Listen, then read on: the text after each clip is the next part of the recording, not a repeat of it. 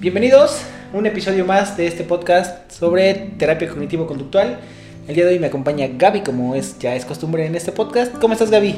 Muy bien, Carlos, gracias. Qué gusto saludarlos nuevamente, una semanita más aquí compartiendo pues algunas situaciones con ustedes. Mucho gusto que nos acompañen el día de hoy. Nos dejamos de ver una semana. Correcto. Tuvimos maestría y entonces no la es. teníamos muy contemplada y tuvimos que dejar de grabar un poquitín. Pero estamos de vuelta. ¿Cuál es el tema del día de hoy, Gaby?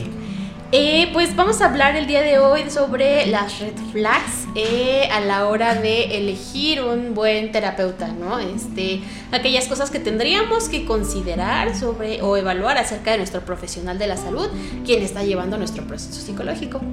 Muchas veces es muy complicado que las personas, a pesar de todo el malestar que tienen, de- de- del deterioro que se presenta en la vida, es muy complicado que a veces quieran llegar a terapia.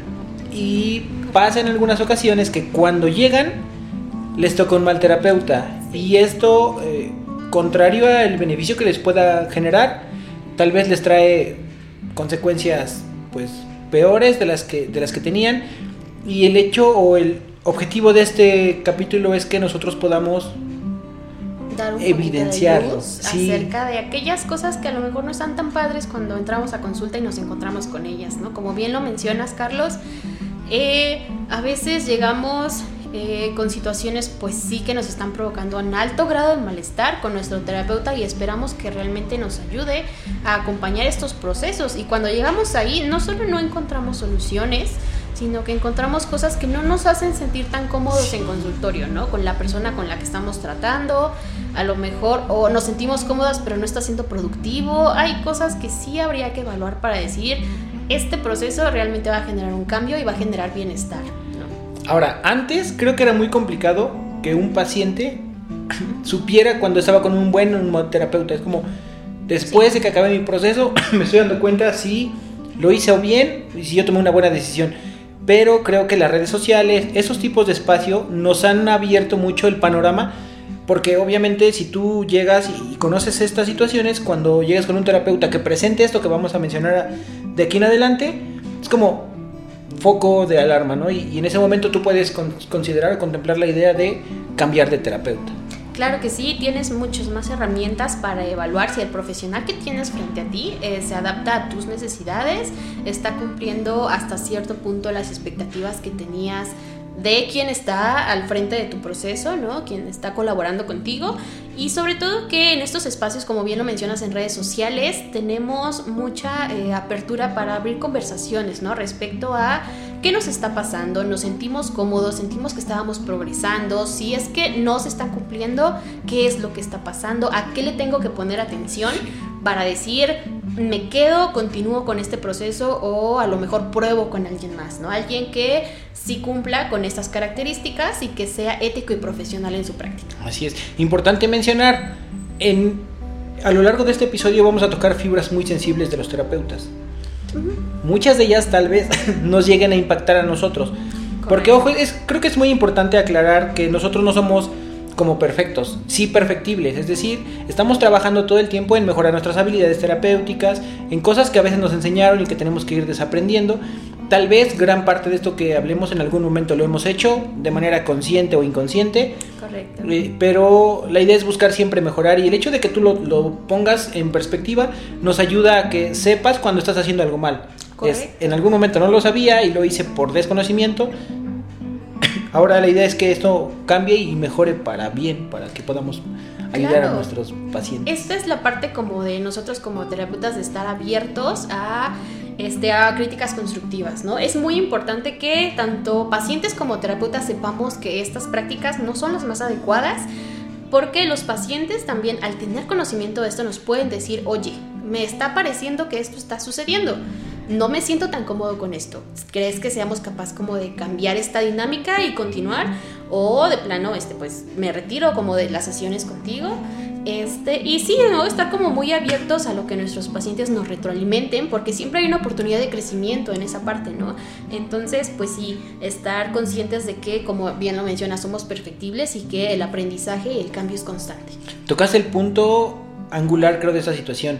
A veces el ego del terapeuta es como muy frágil y no, yo me las puedo de todas, todas. Y cuando Y el paciente te para en alto, porque esto tendría que ser como el 1.0 de la terapia. Cuando tú inicias, tendrías que decirle al paciente, si algo no te está gustando, si algo te está molestando, me lo puedes decir en cualquier momento porque esto es una crítica a la manera en la cual yo estoy afrontando y enfrentando este proceso, ¿no?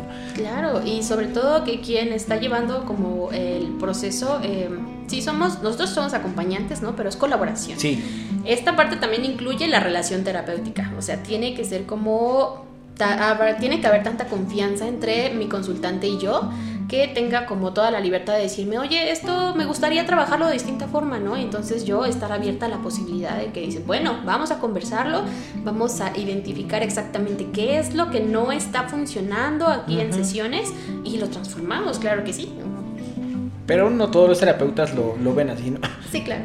Pero bueno, antes de comenzar, ya porque estamos como prolongando un poquito el intro, solamente recalcar que hicimos una lista de situaciones que consideramos alarmantes, las famosas red flags, pero esto no tiene como un orden jerárquico, ¿sale? Les vamos a, a nombrar así y la segunda parte o la última parte de- del podcast va a estar centrado en red flags del terapeuta cognitivo-conductual, ¿sale? Lo primero es muy general y después nos vamos a enfocar en terapeuta cognitivo-conductual. ¿Te parece? Sí, así es. Sale pues, vamos a iniciar. La primera red flag es que el terapeuta no te quiera mostrar sus credenciales. Correcto, sí, eh, como esa documentación que acredita la formación que tiene y que lo capacita para estar al frente de tu proceso terapéutico es bien importante, ¿no?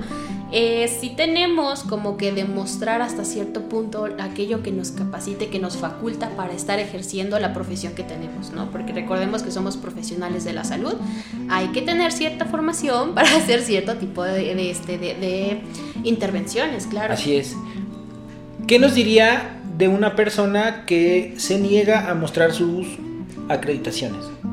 Pues primero que nada eh, pondría en duda si realmente es como un profesional de la salud. O sea, que... Yo creo que partiremos de que sí es psicólogo, ¿no? Ajá, correcto. O sea, ¿qué tipo de formación tienes que te acredita como que? Es decir, un médico tiene que tener cierto tipo de, este, de cédula, o no, un abogado, cierto tipo de cédula. Un psicóloga, un psicólogo, perdón, tiene que tener, un, una psicóloga, este, tiene que tener su formación que lo acredite como tal. O sea, a lo mejor, si no eres psicólogo, no estás ofreciendo como los servicios que se alineen a ese rubro. Y es que ¿no? está bien fácil porque ahorita, Sí. imagínate, cualquiera puede poner un anuncio y decir acompañamiento psicológico, ¿no? Así es. Y dentro del acompañamiento existe un vacío legal que dice, no, es que yo no estoy dando terapia, estamos haciendo acompañamiento, ¿no?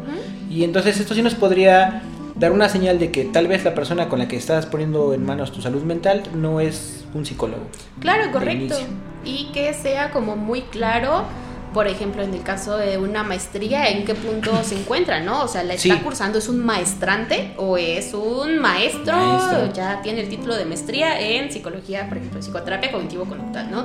Sí hay que ser muy claro con nuestros consultantes que, este, ¿en dónde nos encontramos profesionalmente? Sí, ¿no? creo que esto no es malo si tú lo sabes aterrizar y, y lo compartes. Correcto. Como sabes que soy estudiante, este, soy ya titulado, tengo tanto tiempo de experiencia o no.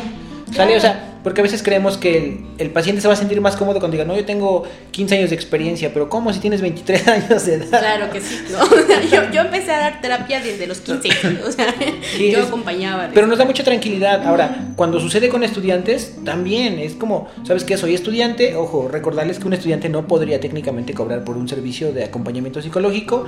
Pero si es, ¿sabes qué? Estoy estudiante de tal licenciatura en tal semestre y como regla es, tiene que estar supervisado por un, un psicólogo. O sea, es como alguien tiene que pagar por las consecuencias que se generen a partir de un maltrato. O sea, se supone que por eso tenemos que estar supervisando. Y esto es bueno porque el estudiante de psicología se empieza a aventar. Pero bueno, esto ya es como más para otro tema. Sí, correcto, ok. Vamos con el red flag número 2, que sería el eclecticismo. ¿Qué es el eclecticismo, Gaby? Pues eh, como la integración de muchos métodos sin claridad eh, respecto como a tu proceso terapéutico, ¿no? O sea, no saber qué estás aplicando exactamente ni en qué momento lo estás haciendo. Me ha tocado escucharlo, esto sí me ha tocado de viva voz. Y tal vez en algún momento yo fui ese psicólogo, pero sí me ha tocado como, no, pues y ahora que como que tienes más definido cuáles son los enfoques terapéuticos o las aplicaciones tecnológicas, y, preguntar, oye, ¿y tú qué, enfoque manejas? Y me han dicho algunos colegas, no, pues sabes qué, mira, yo manejo el cognitivo conductual, pero también cuando veo que el paciente como tiene mucha resistencia, le meto un poquito de humanismo, y si veo que el proceso tiene que ser más profundo, me voy por psicoanálisis. Entonces, como querer lo que tú comentabas de inicio, integrar todas las aplicaciones tecnológicas de diversos enfoques para distinto tipo de paciente o padecimiento. Claro, claro, y como bien lo mencionabas, creo que mencionaste un punto como muy, eh, muy importante. Al inicio de nuestras formaciones, digo, en las diferentes instituciones educativas tienen como enfoques predominantes, ¿no? En mi caso era el enfoque como este um, sistémico y, este, y psicoanalista, ¿no? Entonces sales con esa formación, ¿no? De inicio, este, pues ese conocimiento que tienes son las herramientas que, con las que trabajas, sin embargo, conforme va avanzando tu práctica, esto sí tiene que ser como muy supervisado y bajo ciertos lineamientos, ¿no? Este, ya vas eh, como definiendo cuál va a ser tu enfoque de trabajo y una vez que lo tienes como ya con más claridad, te apegas a él, ¿no? O sea, si sigues integrando de muchos enfoques todo el tiempo durante toda tu práctica clínica, vaya, sí está como medio complicado. Así es, entender que cada enfoque tiene sus alcances y sus limitaciones y a veces por el hecho de nosotros querer decir es que yo puedo atender cualquier situación que me llegue, ¿por qué? Porque si no le encuentro por dónde me voy al psicoanálisis, es como no, tendríamos que tener un, un, enfoque bien definido y a partir de esto buscar que las cosas que, se, que excedan mi capacidad como no las tocamos, ¿no? Ya un ejemplo muy particular es, por ejemplo, los pacientes con el, la etiqueta clínica o diagnóstica del TLP, que es el trastorno límite de la personalidad, es un paciente muy complicado para algunos enfoques. Sin embargo, hay, por ejemplo, la terapia dialéctico-conductual, que es como especializada en, tratamiento para personas TLP. que es como, sabrías que vas muy a la segura. Entonces, si llega un paciente TLP y tú eres psicoanalista, tal vez podrías considerar el decir, sabes que esto está fuera de mi, de mi rango y hagamos lo que hagamos, va a ser muy complicado que tengamos mejoría. Tal vez para los psicoanalistas esto es como muy complicado de procesar, pero así es.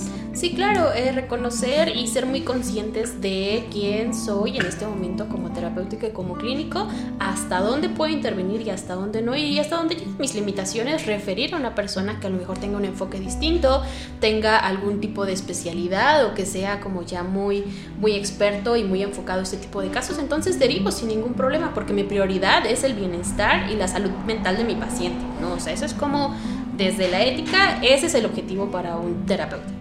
Y esto nos lleva al siguiente, a la siguiente red flag, que es los terapeutas que ven a todo tipo de pacientes. Que yo trabajo con niños, trabajo con adolescentes, trabajo con adultos, trabajo con eh, tercera edad, trabajo pareja, trabajo familia y este, este, chiste lo saqué en una conferencia, pero era, le digo, y también venden tortas, ¿no? Hice una pausa o hamburguesas. ok, ok. Sí, pero, qué chistoso. en la conferencia pegó, pegó. Pero, este, claro, así es. O sea, por más, por más bueno que seamos como terapeutas, creo que es muy complicado abarcar todas las esferas porque cada tipo de paciente tiene especificaciones muy puntuales. Entonces, por lo menos hablando en, TCC, que es de lo que va este podcast, Existen protocolos para adolescentes, existen protocolos para adultos, existen protocolos para niños. Así sea la misma intervención, como en esencia es lo mismo, pero tiene sus, particularidades por cada edad. Y no creo que alguien sea tan bueno como para poder manejarlo todo sin quedarse corto. Correcto, sí. Eh, una persona es muy difícil que pueda ser experto en todo, ¿no? independientemente, digo que es muy común hablar de eh, etiquetas diagnósticas, ¿no? Experto en intervención en depresión, en, este, en suicidio, eh, cosas, ¿no? Ansiedad y demás. Pero también el tipo de población con la que trabajas, es decir, este, niños, adolescentes, adultos, ancianos, parejas, familias, son poblaciones diferentes y todas estas tienen como sus características peculiares y los tipos de intervención que se utilizan. Entonces decir que yo puedo con todo todo el tiempo híjole, está bien difícil de abarcar cuánto conocimiento y cuánta experiencia no tendrías que tener para poder decir eso. Este, entonces, pues creo que es más viable, más factible que te especialices, te orientes a un tipo de población, tipo de problema y que sobre eso bases tu práctica. Es más productivo para ti y sobre todo es muy beneficioso para tus pacientes. Esto nos lleva también a la otra red flag, que es cuando el terapeuta empieza a hablar de sí mismo como para poner un ejemplo de lo bueno o malo que se puede hacer en una terapia.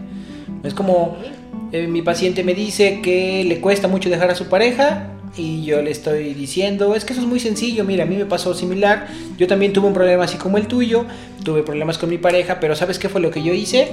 Es como me puse a hacer ejercicio y esto hizo que se me olvidara. Lo que tú necesitas es hacer ejercicio.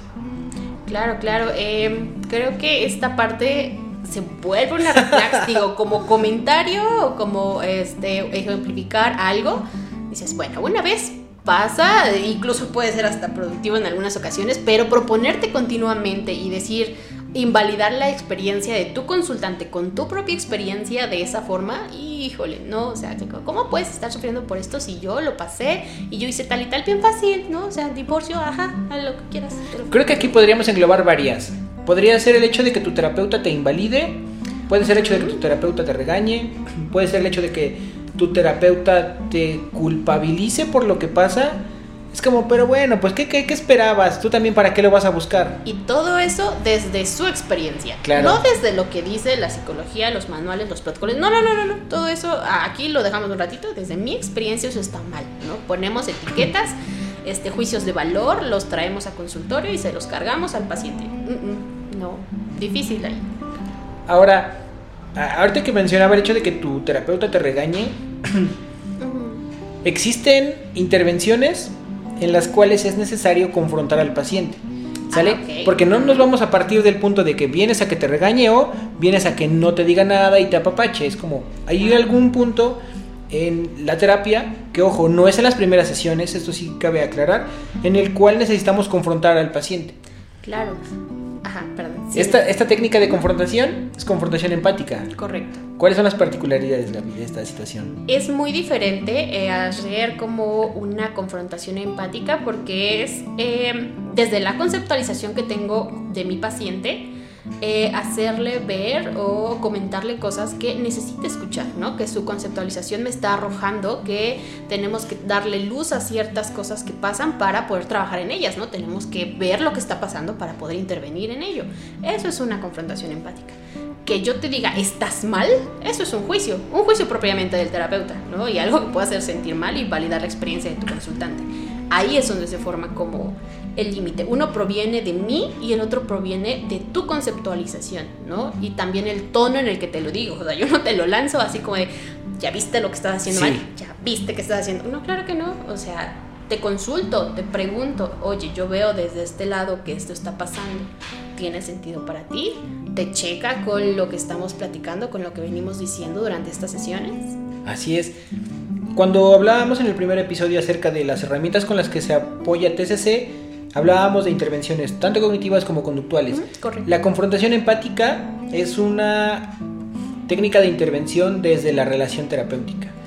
Es decir, para que funcione, tú y tu paciente tienen que ser como ya muy sólidos, la relación terapéutica tiene que estar muy fuerte para que no precisamente esta confrontación traiga pues que se sienta mal, que se ofenda o que piense que lo estamos regañando. Es como por eso les digo, no es una intervención de primera sesión, de segunda sesión, es como tienes que estar como en la sesión 7, 8 para arriba, en donde el paciente sabe que esto le, está funcionando y, y, como es empática, precisamente no es desafiante, no es como, es que esto te pasa por eso lo que tú comentabas, ¿no? La manera de reflejarlo, el tono de voz, las palabras que ocupas, y todavía es como te lo regreso y esto te hace sentido. Está sujeto también a la evaluación del paciente, ¿no? Porque qué tal si yo como terapeuta lo estoy entendiendo mal, ¿no? O estoy como captando eh, erróneamente algunas cosas, entonces lo pongo eh, sobre la mesa y tú como mi consultante, como mi paciente, me ayudas a construirlo y si en algo hay que cambiarlo, lo, lo, transformamos, ¿no? O sea, no es como algo inamovible que está ahí porque yo lo digo como, no, no, no. O sea, es algo que te propongo, que te planteo. ¿Qué te parece? Te checa. ¿Mm? Vientos. Vamos con la siguiente que es que el terapeuta te recomiende productos o te medique. Sí. ¿no? Ya se ponga como muy creativo en la recomendación de productos auxiliares milagrosos que van a ayudar como a la sintomatología que traes, ¿no?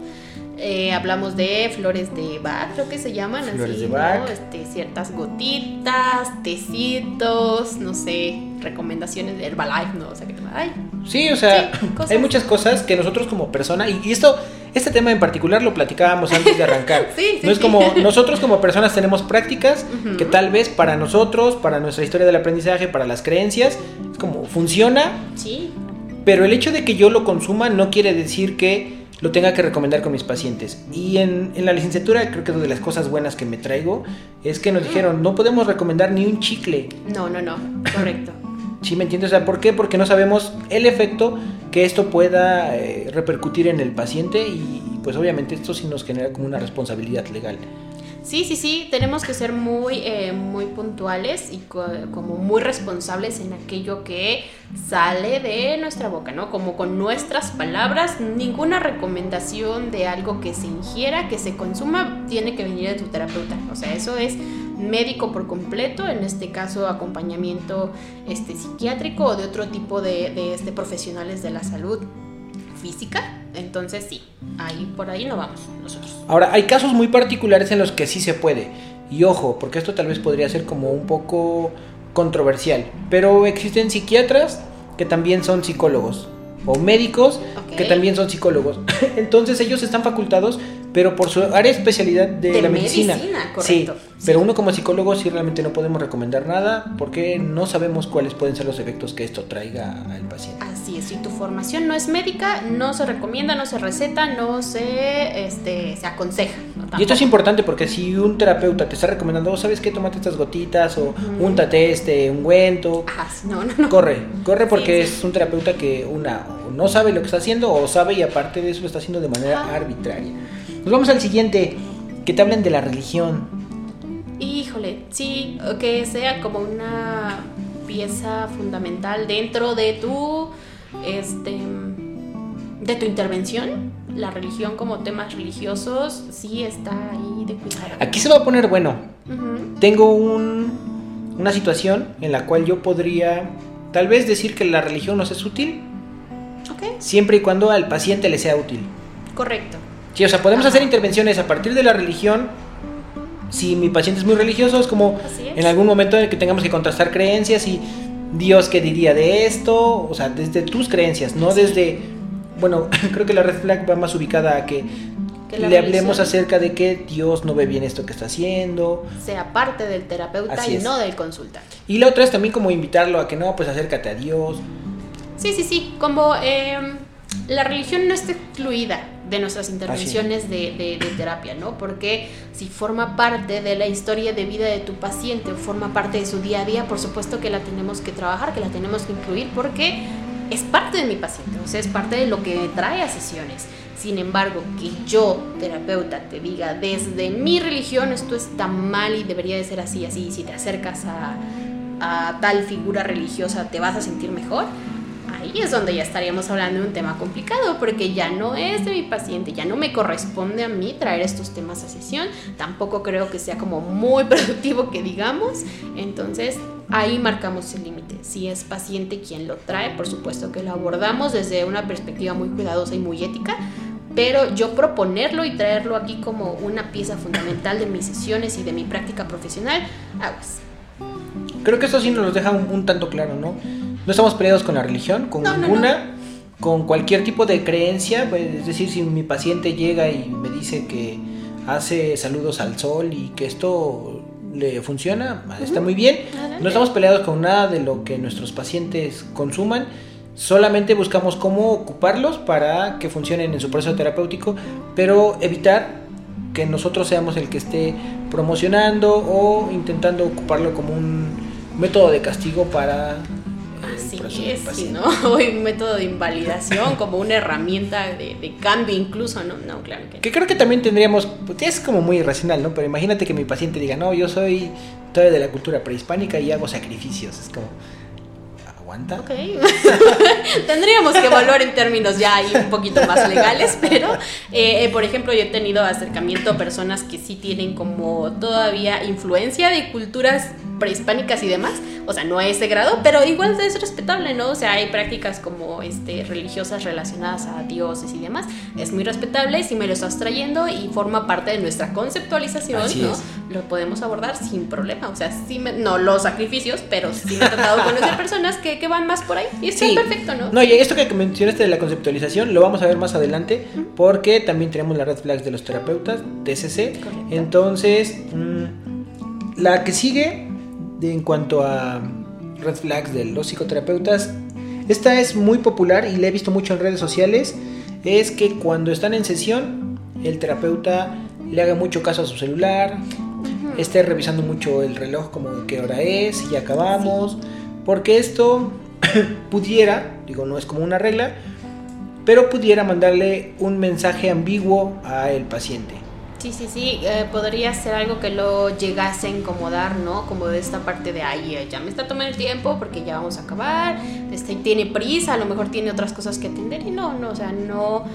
Eh, hay algunas veces, ocasiones como muy, eh, muy puntuales y muy particulares también, esperemos que sean como muy escasas, que algún mensaje de emergencia, pacientito que tenemos que monitorear o algo así, pero tendrían que ser como, insisto, muy esporádicas sí, tu terapeuta ya te está aquí como moviendo el piecito y viendo su reloj todo el tiempo, todo el tiempo en su celular mientras tú estás hablando, mientras tú estás como dentro de tu espacio de tu sesión, pues vaya, no, no está tan cómodo. Que, fíjate que tiene sus matices, porque por ejemplo, cuando nosotros hacemos TCC, tenemos como un tiempo en el cual tienes que hacer todas tus intervenciones, ¿no? Es, es alguna de las críticas que tiene la terapia cognitivo-conductual, que es como muy mecánica.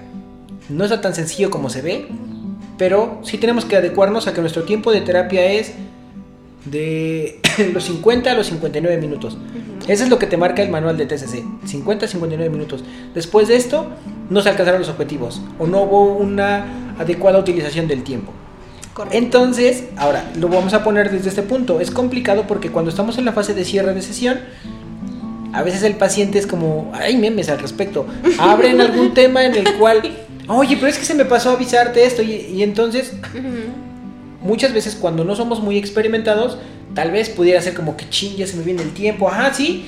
Y esto podría parecer, ¿no? Pero es importante desde la conceptualización y desde el planteamiento de, los objetivos terapéuticos poder hablar de cómo se estructura la sesión para evitar precisamente que esto suceda. Claro que sí, uno de nuestros objetivos es ser eficientes con tu tiempo de en terapia, ¿no? Entonces, pues sí se podría como, eh, insisto, en algunos casos pasa por X o Y razón, pero el punto de esto es que no pase todo el tiempo y que si es que pasa, tengas la libertad de comentárselo a tu terapeuta, ¿no? Para que evite estas situaciones o busque otra forma de controlar sus tiempos, no sé, como que buscar otras estrategias de, de hacer esto sin que a ti te incomode como paciente. Ahora, esto me lleva a otro punto también que creo que va de la mano. Cuando nosotros damos terapia, bueno, voy a hablar de mí, porque también no lo puedo saber. En TCC tenemos mucho esto, esta herramienta que algunos de los que están viéndolo por YouTube van a poder ver que tenemos una tablita con algunas anotaciones y regularmente cuando yo veo a pacientes en las primeras sesiones le digo, ¿sabes qué? Eh, en algún momento voy a requerir hacer anotaciones. Entonces vas a ver que voy a bajar la, cara y voy a estar anotando. Pero esto no quiere decir que te dejo de escuchar. Es como estoy muy entrenado para hacerlo y en cuanto termine te regresa mi atención como viéndote. ¿Sale? ¿Tienes problema con ello? Y el paciente regularmente dice, ¿sabes qué? Pues no, no pasa nada. O si me dijeran que si les genera molestia, me tengo que, adecuar y ponerle mucho, mucho trabajo a mi memoria y una vez que salga el paciente correr a hacer mis anotaciones para que esto no se me vaya. Pero por eso es importante establecer una buena relación, terapéutica. Sí, porque eso aguanta, hace que, que aguanten todo lo que, lo que sucede. Claro que sí, y que si algo no se aguanta, hay que modificarlo. ¿no? En, mi caso hago algo muy, eh, muy similar Digo, no es que lo diga desde un principio, pero eh, sí tengo que anotar algo porque trabajamos mucho con pensamientos automáticos. Y estos pensamientos automáticos es muy importante tenerlos textuales como los del paciente. Así es. Entonces le digo así, un momentito, estoy anotando justo lo que me acabas de decir. Dame un minutito y mi atención vuelve a ti, ¿no? Y mis pacientes lo entienden perfecto. Sí. ¿no? Me dices, así, sí, sí, no te preocupes. Y en lo que, de hecho, me ven anotando y ellos también anotan su propio, este, su propio pensamiento. Entonces ahí ya cuando acabamos, volvemos, este, nos miramos y trabajamos en esto, pero sí, hay que avisarle al Todo esto juega o entra en una categoría que es como habilidades interpersonales. ¿Qué, tanta ¿Qué tanta capacidad tienes para tú expresarle al paciente qué es lo que van a hacer y cuánta aceptación, comprensión tiene de esta situación y esto lo vuelve muy colaborativo. Es como Claro, hacemos ahí un buen también equipo. interviene el estilo del terapeuta, ¿no? Sí. Sale pues. Ahora, terapeutas que llegan tarde. Yo te dije que Ajá. íbamos a tocar fibras sensibles. Sí, sí, sí. Y yo soy el güey que llega corriendo siempre. Ajá, sí, creo que corriendo podría ser la palabra. Digo, hay situaciones, la vida es vida y se atraviesa. Hay situaciones en las que dices, estuvo fuera de mi control y llegué unos minutos tarde a tu sesión. Pero si esto es continuo. Sí, ahí, no. O sea, quiero, quiero ser muy responsable en esto. Soy del que siempre llega patinando. Pero si llego tres minutos Sí, tarde, sí, ya claro. estoy como mucho y es. Me siento muy mal y Sí, cuido correcto. que para la siguiente no nos suceda. Regularmente pasa con el primer paciente porque cuando son seguidos, pues ya los otros ya me agarran dentro del Ajá, consultorio. consultorio, Y no sí. sucede, pero hablo de que, oye, ¿sabes qué? Se me atravesó esto y aguántame 15 minutos y aguántame 20. Y entonces el hecho de que sea repetitivo genera eh, molestia en el paciente. Ahora, aquí viene lo interesante porque a veces el llegar tarde, nos lo comentaban en las clases de esta, de esta Ah, semana. bueno. Pero una cosa es llegar tarde por.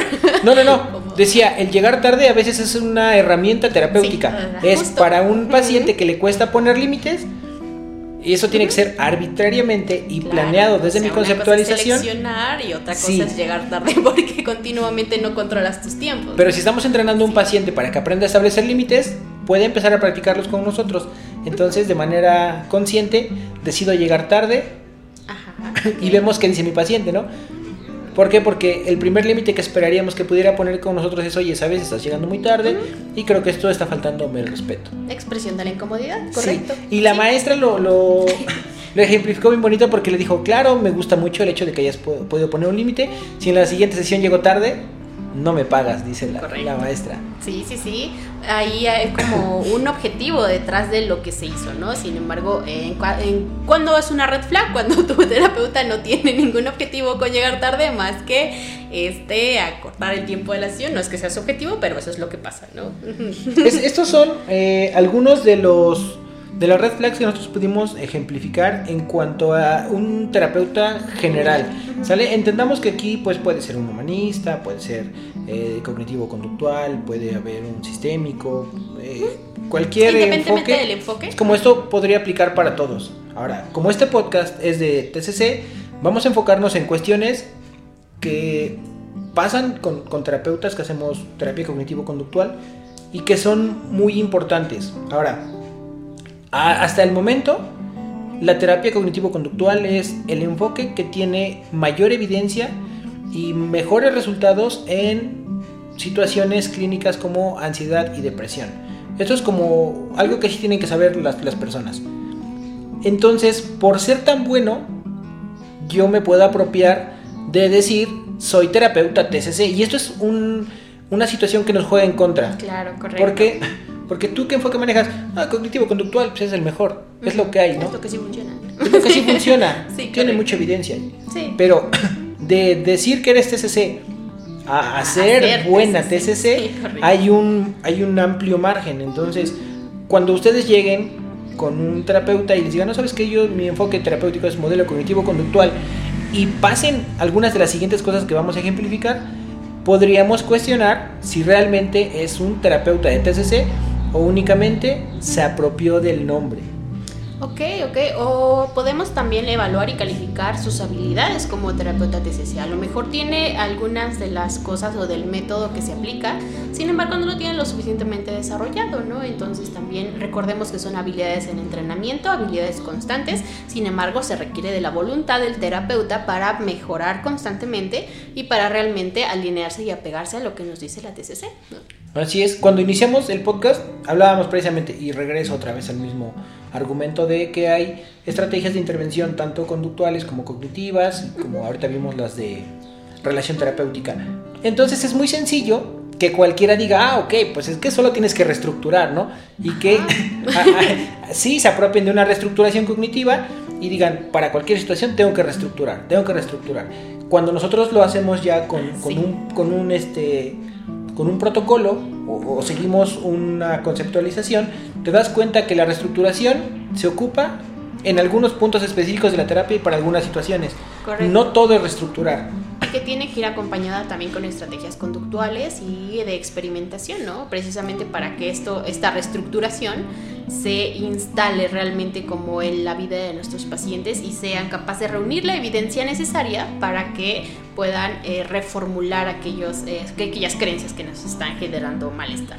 Así es, porque entendemos como un principio general que por lo menos la ansiedad, como, como una etiqueta clínica, la ansiedad está caracterizada por em, muchos, muchas situaciones en las cuales los pacientes tienen que evitar o tienen que escapar de las situaciones, ¿no? Es como tienen, en el caso de, pacientes TOC, tienen como mecanismos de control y de seguridad que hacen que disminuya la ansiedad.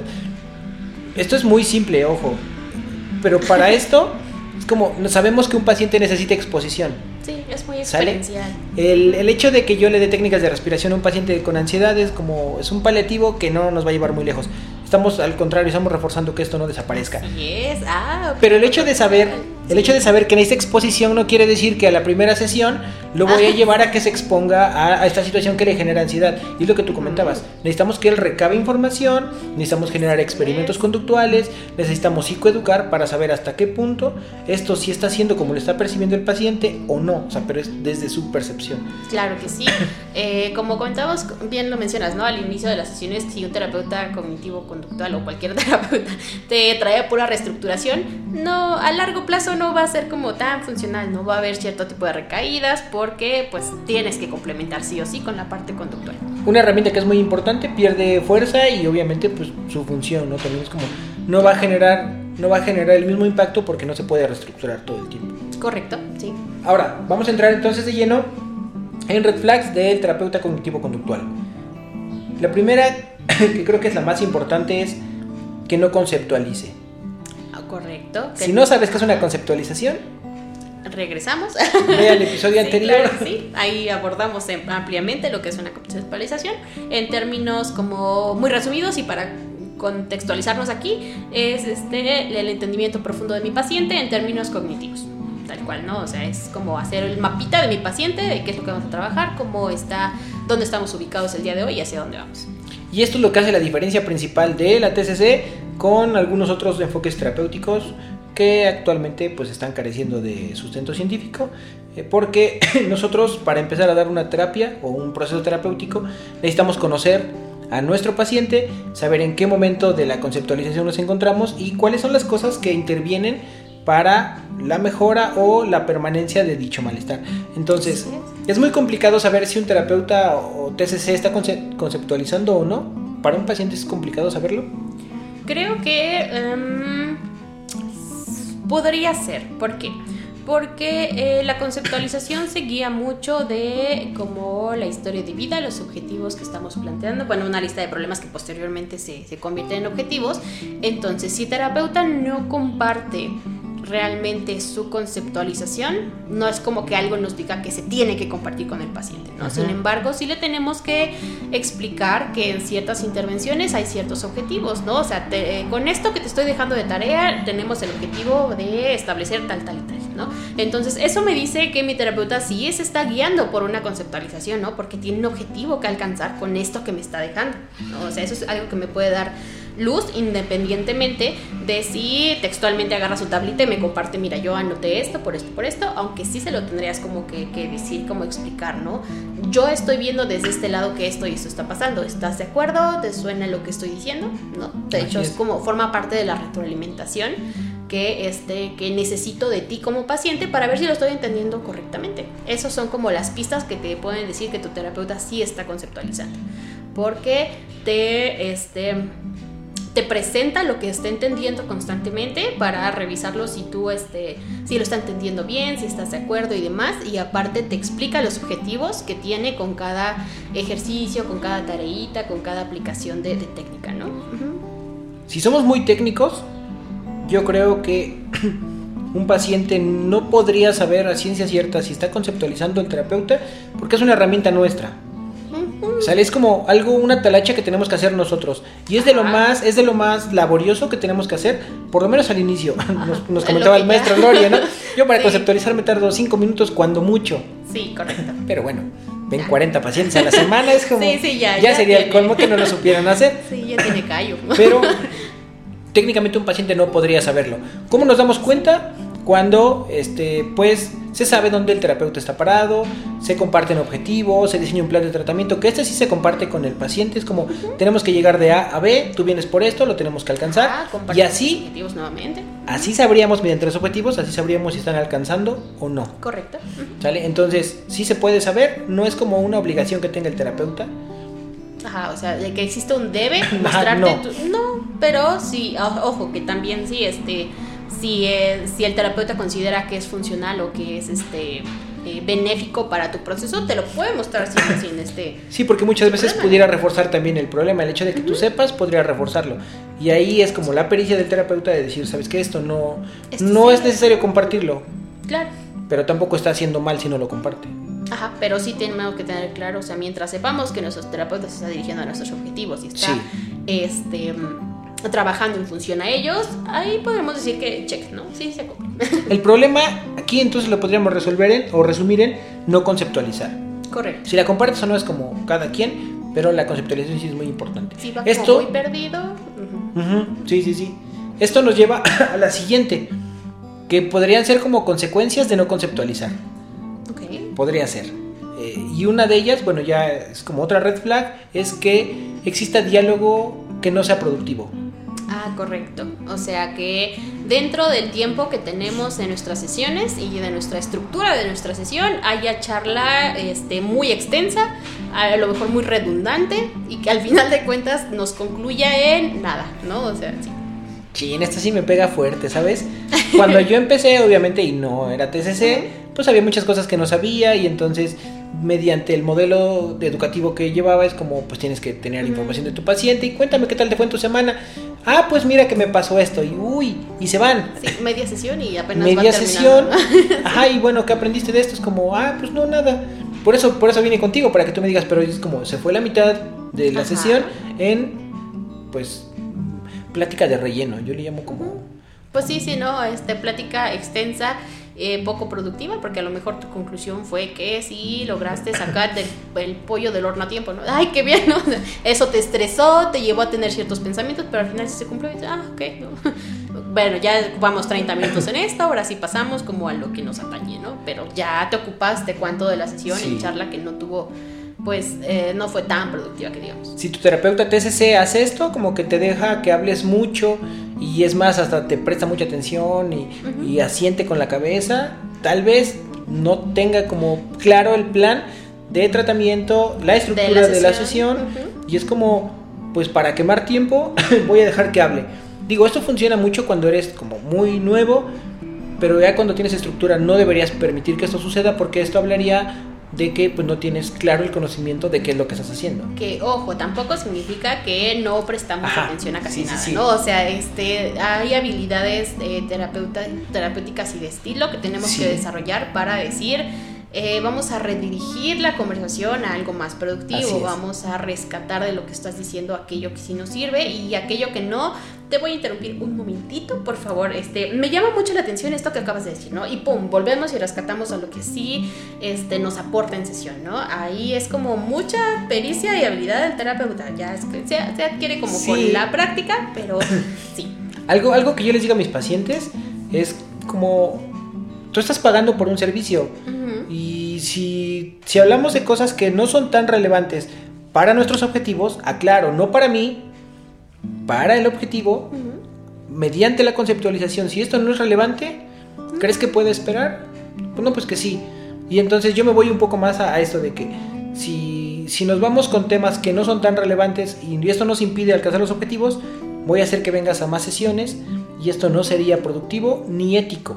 Claro, no sería eficiente. Yo como terapeuta no estaría haciendo eh, correctamente mi trabajo, ¿no? Que es realmente eh, ser eficaz en, la, en el objetivo que me estás planteando, ¿no? O sea, si hay cosas que no aportan, no es que te quiera interrumpir, no es que no me interese, es. que tengo que priorizar otros puntos, ¿no? Y otros puntos que son importantes para ti, de acuerdo a lo que me dijiste eh, al inicio, ¿no? Y de acuerdo a lo que tengo en mi conceptualización.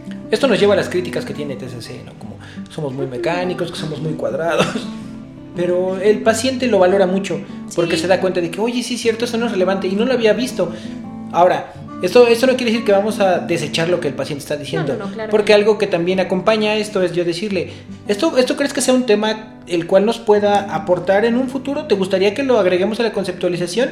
Y si el paciente me dice, no, ¿sabes qué? No, continuamos, pero si me dice, no me había dado cuenta, pero creo que sí es algo que me está generando malestar.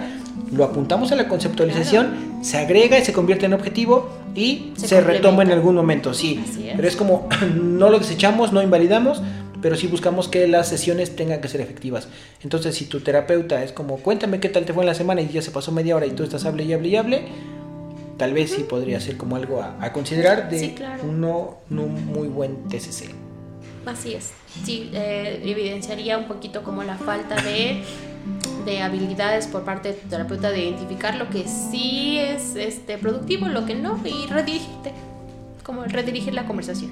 Ahora, el siguiente punto va muy de la mano con este y con el anterior, y es que no se establezcan objetivos. Correcto. O no se establezcan objetivos adecuadamente. O no se establezcan objetivos adecuadamente. Así es, sí. En un inicio, eh, tu, tu entrevista inicial y este y las primeras secciones de exploración, tu terapeuta no te pregunta qué es lo que esperas lograr en sesiones, ¿no? O este, no hace como su lista de, problemas y deterioros que les estás presentando y posteriormente los convertimos colaborativamente objetivos, pues entonces no sabemos para dónde vamos, ¿no? Porque, o sea, puedes estar aquí cinco años en sesión y nunca alcanzar ninguno de los... Em, de los propósitos que tenías al venir aquí, ¿no? Entonces, bien claro tener eh, qué queremos lograr, cuándo lo queremos lograr, ¿no? Este, en términos eh, de, um, Como operacionales. Operacionales, ajá, gracias, se me fue la palabra. Este, y exactamente cómo nos vamos a dar cuenta cuando ya lo estemos logrando, ¿no? Entonces, si no los mm, delimitamos adecuadamente con la metodología SMART, pues ahí es como complicado. Funciona mucho la analogía de como tener una checklist en la cual, este, no sé, quiero no reaccionar tan este, tan explosivamente cuando me pregunten X cosa. Ok, ese es el objetivo de mi paciente, yo lo tengo que operacionalizar a la metodología SMART y entonces una vez que se alcance es como, ¿cómo nos vamos a dar cuenta que esto está funcionando? Porque ya reaccioné de otra manera, me gestioné de, de otra forma, ¿se alcanzó este objetivo? Sí. y entonces vamos palomando todo el tiempo. Esto va amarrado con el hecho de hacer una buena conceptualización. Sí, claro, porque justo de ahí sacamos los objetivos, ¿no? Porque qué tal si mis objetivos no están o son como muy em, inalcanzables, ¿no? Como muy em, alejados de lo que realmente estoy, estoy presentando, ¿no? ¿Qué tal si me es más productivo para mí aprender a reaccionar ante situaciones de estrés? que este, ser feliz con mi pareja, ¿no? Y mi objetivo era feliz con mi pareja, pero esto del estrés me está este, generando problemas más grandes y en más áreas, ¿no? Entonces hay que delimitar, hay que también orientar un poquito al, paciente y hay que consultar si esto es importante para él o no. Por ahí tenemos algunas clasificaciones de cómo, o sea, tenemos muchos objetivos con cuál vamos primero, ¿no? Y, bueno, nos daban ahí en la maestría una clasificación en la cual pues de acuerdo al orden de prioridades, como empezamos con uno, o bien pues podemos empezar con el que el paciente quiera. Ajá, sí, pero eso ya depende mucho, insisto, de, la conceptualización. De hecho, está, eso estaría interesante como, como priorizamos objetivos, porque los objetivos claro que sí se priorizan, ¿no? O sea, no todos tienen la misma validez y como el mismo peso para trabajar al mismo tiempo, este, así. Entonces, como terapeuta, habilidad es este, aprender a checar qué es lo que se va a trabajar primero, qué es lo que se va a trabajar después y qué es lo que, pues, si el paciente quiere trabajarlo, pues lo, lo checamos y ahí lo vemos, ¿no? Pero jerarquización de objetivos. Así es, porque a veces hay objetivos muy generales que si tú lo trabajas, como otros tres que son más específicos, en automático se, van cumpliendo, así es, ¿no? Entonces yo como buen terapeuta TCC ya pusimos para otro episodio cómo priorizar los objetivos. Ajá, sí, sí, sí. Dale, pues vamos con, vamos con la siguiente red flag, que es no eh, tener una terapia colaborativa. Ah, ok, sí. Y ahora... Todo, si se dan cuenta, todo esto se va amarrando, porque si no hacemos una buena conceptualización, todas estas son consecuencias. Sí. Cuando nosotros eh, tenemos una sesión, necesitamos establecer una agenda. Y en ese momento nosotros le decimos al paciente, oye, de acuerdo a nuestro plan de tratamiento, tenemos este objetivo para alcanzar. ¿Sale? me gustaría que en esta sesión pudiéramos llegar a este objetivo mediante esta intervención. ¿Crees que es algo que podamos realizar? Sí. ¿Cómo nos podríamos dar cuenta que esto funcionó? Por esta situación. Y entonces el hecho de que yo te esté preguntando o que te esté primero tomando en cuenta en dónde estamos, qué queremos lograr, cómo lo vamos a lograr y cómo nos vamos a dar cuenta si se alcanzó, esto es colaborativo. Correcto. Ahora, eh, esto es un punto bien importante y se, se ah, entrelaza con lo que estábamos diciendo hace rato, ¿no? Con la charla improductiva. Hay veces en que en la semana a tu paciente sí le pasa algo, ¿no? O sea, sí hay una contingencia que dice, yo necesitaba traer esto a sesión porque necesitaba comentarlo, porque requiero habilidades, herramientas en tal, tal. Entonces, este, le preguntas a tu paciente, ok, tenemos estas dos situaciones, ¿sale? Lo que acaba de, ocurrir esta semana en que te gustaría trabajar y tenemos esto que ya estaba como agendado en nuestro plan de trabajo. Para ti, ¿qué es lo más importante? ¿no? ¿A qué le, te gustaría darle prioridad en esta sesión? Este, ¿A esto que me acabas de traer? ¿O crees que si abordamos esto se podría como solucionar o te podría dar herramientas en esto que me estás presentando? Y ya ahí es cuando tu paciente te dice, no, pues es que me gustaría más esto, o le doy prioridad a esto, o en cuestión de malestar me está este, tronando tal cosa, ¿no? Pero siempre consultarlo con, con quien tienes enfrente, ¿no? Con tu paciente. Así es porque va a haber algunos puntos en los cuales el paciente te diga, ¿sabes qué? Creo que hoy no tengo ganas de trabajar ese, ese tema. Y entonces, si es colaborativo, no es como que, ah, pues como está calendarizado y como está aquí en el plan, tenemos que trabajar. Yo soy el terapeuta. Sí, yo digo que esto se hace y se hace porque sí. Así es. Sí, entonces la colaboratividad es buscar que los dos sepamos hacia dónde vamos y que estemos de acuerdo. Correcto. ¿Sale? Cuando yo planteo un experimento conductual es como, tal vez esta sería la herramienta que nos podría ayudar. ¿Te parece si... Ok. Ahora, algo que me ha estado pasando en las últimas sesiones, yo he estado cediendo mucho el control que esto, esto es parte de TCC. Al inicio uno lleva la estructura, conforme el paciente va entendiendo cómo funcionan las sesiones, ellos llevan la estructura y entonces yo les pregunto, hola, ¿cómo estás? ¿Recuerdas cómo iniciamos nuestras sesiones? Y me dicen, sí, es que primero empezamos revisando el estado de ánimo y sabes, hoy me sentí así. Y entonces esto me va ayudando porque ellos son muy colaborativos y después cuando marcamos agenda es como, ¿sobre qué, sobre qué, qué vamos a trabajar en la sesión del día de hoy? Como cuando generamos el puente, como hablamos de esto, de esto, de esto, y quedamos que sería esto. Me gustaría que si lo pudiéramos abordar. Ok, vamos entonces por ello, ¿no? Claro. Y, ahí ya el propio paciente te va diciendo como de eh, priorizo esto, quiero esto, me parece adecuado tal. Es bello, es bello cuando eso ya pasa en sesión. Pongamos la analogía, no sé si funcione y espero no quedarme trabado a la mitad porque no, no la tengo como bien estructurada, pero encontremos la analogía de la primera vez que vas a la casa de tus suegros. Llegas y como te sientas muy bien. Hola, buenas tardes. Sí, gracias. Conforme va pasando el tiempo, te vas más en confianza y cuando menos ves, estás aquí todo bien sentadote. Porque vas agarrando confianza y esto no necesariamente es malo. No, no, no. Es este eh, apropiarte, creo que esa analogía funciona bastante bien porque es apropiarte de un espacio, ¿no? O sea, no es como que ya es mía la casa de mis suegros, claro que no, pero ya te sientes como eh, cómodo y ya conoces una dinámica que está sucediendo. Lo mismo pasa aquí, ¿no? Conoces ya el consultorio, tienes una buena relación con tu terapeuta, eh, ya llevan como aplicando esta estructura de sesión durante un buen rato, entonces ya sabes cómo funciona y todo es más fluido, ¿no? En la casa de tus suegros ya sabes dónde está el baño, ya no tienes que preguntarles y decir, ay, voy a hacer pipí. No, sí, sí, sí, ya, te pasas, y ya vas. Abres no es una falta de confianza, claro que sí. este, él, le roba comida, ¿cierto? Sí, pues. Este, sí, pero ya tienes como cierta confianza, ya conoces cierta dinámica y todo fluye. Así es como también pasa en sesión. Esta analogía sí cayó bien, ¿verdad? Ajá, sí, fue, fue muy divertida. Al final de cuentas sí funcionó y aparte explica más o menos, ¿no? Ahora vamos a cerrar con, con esto último, que como les digo, todo va enlazado y una red flag de un psicoterapeuta TCC es no em, compartir el plan de tratamiento. ¿Sale? Recordemos que si hacemos buena conceptualización, vamos a hacer buenos objetivos. Si hacemos buenos objetivos, sabemos cómo tenemos que estructurar todo el proceso, desde la fase de alivio de síntomas hasta la prevención de recaídas. Entonces nosotros tenemos que psicoeducar al paciente y compartirle cuál es el plan del tratamiento para que él sepa en dónde está parado. Eso también nos funciona para que el paciente sepa como cuándo se va a librar de nosotros. si todo sale bien, en, no sé, 20 sesiones, 25 sesiones, 14 sesiones, 12 sesiones, estamos más o menos terminando el proceso. Si nada mal sale, como vamos aquí. Si nada mal sale, todo está... Si nada mal le sale. si nada mal le sale, todo, este, 15 sesiones y este, se espera que se haya cumplido el objetivo, ¿no? Este sí, como que compartirle a- al, paciente, psicoeducarlo acerca de qué es lo que está pasando, cómo funciona la dinámica que está teniendo. Por ejemplo, a mí me llegan muchos pacientes este, co- ansiosos, con mucha ansiedad, entonces comparto eh, la psicoeducación sobre qué es la ansiedad, cómo funciona, cómo se mantiene, qué es lo que hay que hacer para este, llegar a tener como una recuperación, una mejoría y lograr objetivos. Y este, en cuántas sesiones aproximadamente lo podemos lograr si nada pase, si nada ocurre, si nada acontece, ¿no? si la vida nos los permite y nos atraviesa. Este, pero sí es eh, hacer consciente al paciente o a poner en su conocimiento que, este, qué es lo que vamos a hacer, cómo lo vamos a hacer y por dónde vamos a ir. Y esto habla ya en. Como en, en resumen, habla del entendimiento que se tiene del paciente, del enfoque y de, de todo lo que incluye a, a la relación terapéutica.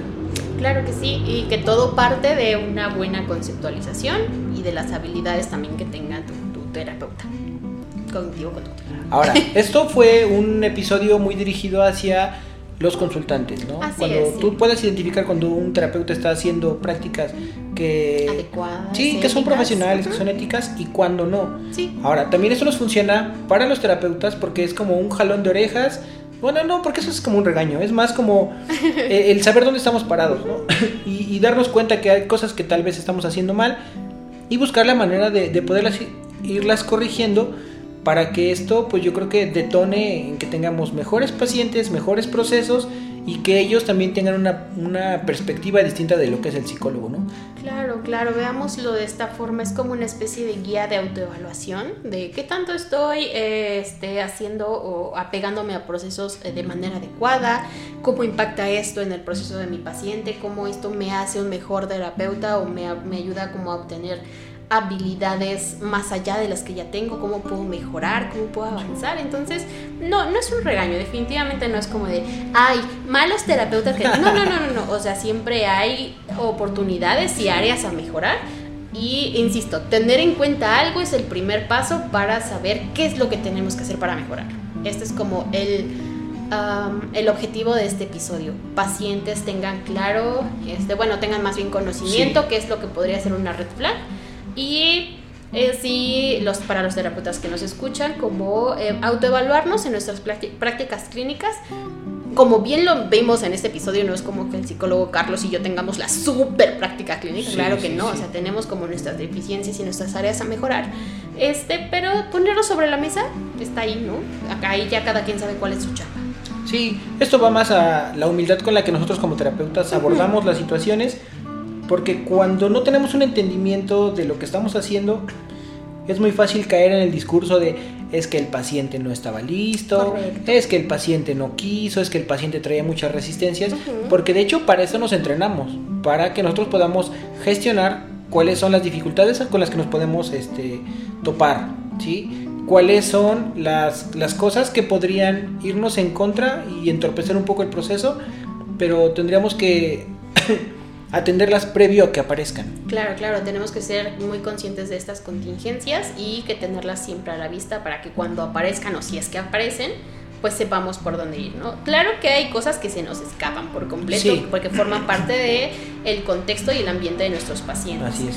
que están pues totalmente fuera de nuestro control, pero en la medida de lo posible y lo que sí tiene que ver con mi desempeño como terapeuta, este, estar como lo, con lo que me toca bien puesto, ¿no? Así como de, lo mejor que, la mejor atención que yo pueda brindar.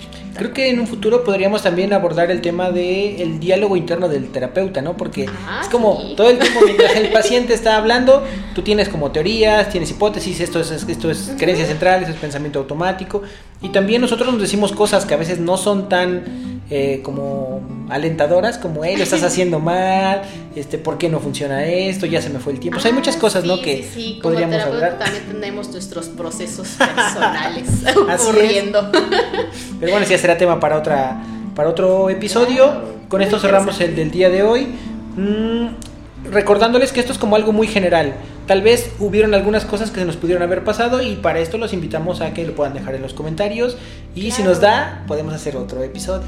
Sí, sí, sí, nos gustaría mucho que nos pudieran dar su opinión, que nos pudieran complementar, nos pudieran retroalimentar. Recuerden que esto es como un espacio eh, de ustedes, para ustedes, en el que nos escuchen hablar durante una hora, pero no significa que tengamos la razón absoluta. Al contrario, nos gustaría mucho escuchar su opinión, que sean participativos y pues posteriormente eh, mejorar nuestro contenido, complementarlo y tocar otros temas que para ustedes sean de su interés. Y ya aprovechando el comercial, eh, les recordamos que también nos pueden leer. Estamos Gaby y yo haciendo una columna, se llama El Rincón de la Salud Mental y semana con semana vamos subiendo pues una lectura de 5 minutos, pero que nos ayuda a poder complementar tanto... Claro, complementar y compartir con ustedes, nuestros, en este caso nuestros escuchas, nuestros espectadores, nuestros lectores, que es, al final de cuentas eso es lo que buscamos, ¿no? Crear una bonita comunidad donde todos podamos participar y complementarnos unos a otros. Así es. Redes sociales, Gaby. Eh, me encontraré en cualquier red social como arroba siggaby.mx. Ok, yo soy el psicólogo Carlos y nos saludamos en la siguiente semana. Bye. Cambio y fuera.